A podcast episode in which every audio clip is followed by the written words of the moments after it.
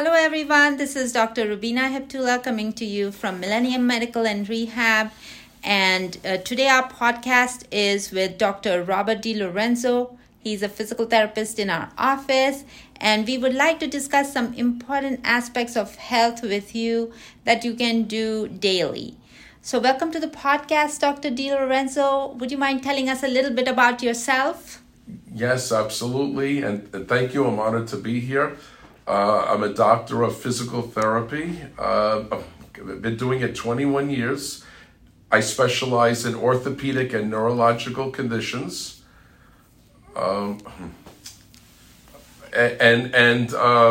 I really enjoy working in multidisciplinary facilities like yours, like Millennium Medical.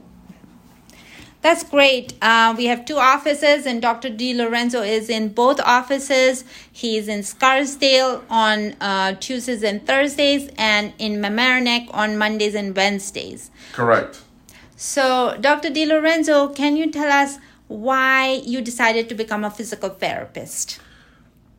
I am very passionate about the profession, and I enjoy helping patients return and have a better quality of life, either after post-op surgeries or if they were in car accidents or hurt on the job, workers' comp cases. I just enjoy helping people return to better quality of life after orthopedic or neurological conditions.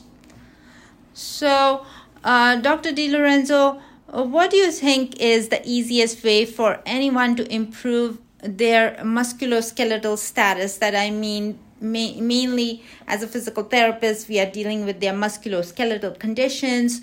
So I wanted you to just describe some of the problems you commonly see.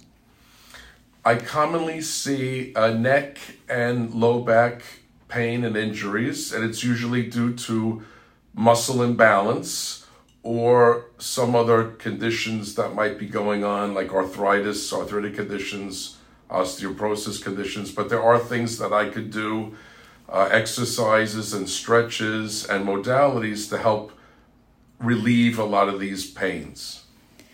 So what are some of the commonest things that you think that the patient can do? One common thing, if you were to pick, what would be that if the patients improve that condition, they would have better musculoskeletal health? Posture. Posture, number one. Okay. Why do you think posture is so important? Posture is very important because if you can help it and correct it, depending even on your occupation, if your occupation has you like leaning over a desk many hours out of the day on a computer or a tablet, or you're on the cell phone, there are exercises and things that one could do to help prevent poor posture, which if you help that now, you can actually prevent a lot of neck and low back injuries in your future. So what are the things, some of the things that you consider worsen a person's posture? What are some of the common things that you see? Rounded shoulders, forward head, and people that are curvature, leaning over their computer, the telephone, the desk, or when they're eating and they're all hunched over. I see a lot of that. They call forward head and rounded shoulders and curvature of the back.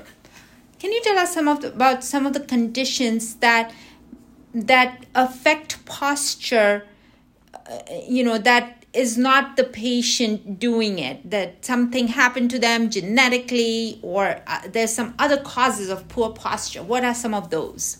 Like example, scoliosis, severe arthritis and psoriasis, and also we've been noticing that people who had multiple surgeries due to heart or lung conditions, by the surgeons, working on the front of the rib cage and the sternum area, that affects a lot of people where they have low back, mid back, neck, or low back injuries after those type of surgeries.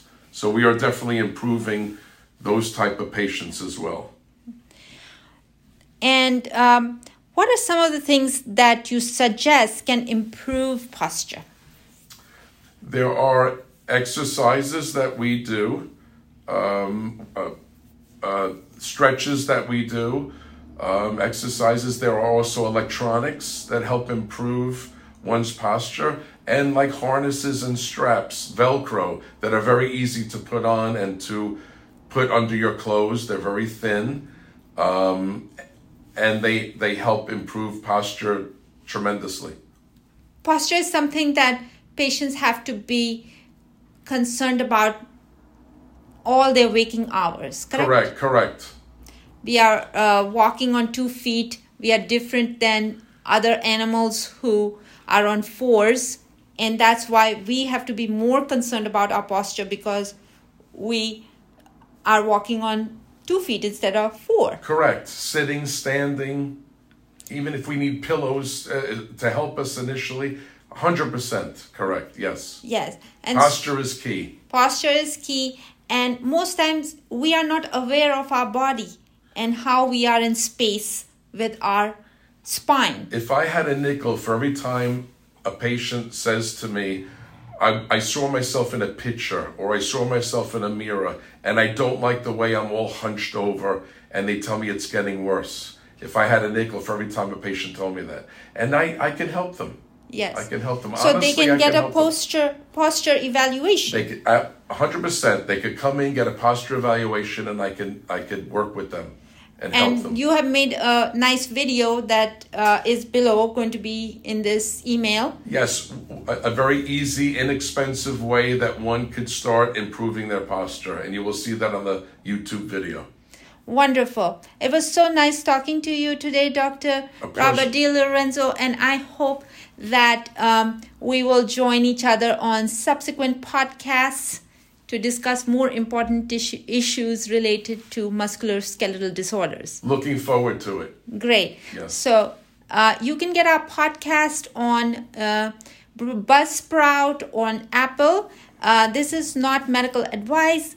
We advise you to come and see us, Dr. Kaplan, myself, Dr. DiLorenzo, for further evaluation and treatment.